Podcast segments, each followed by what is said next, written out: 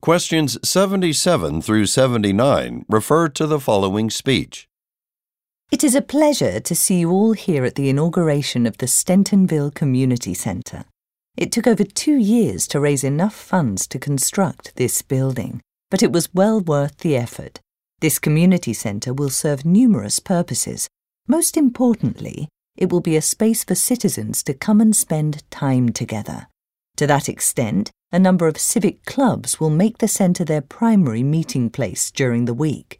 Plus, once per month, the facility will also be used to hold an event for the general public, including live performances and art shows, so it will truly be a space for everyone to enjoy.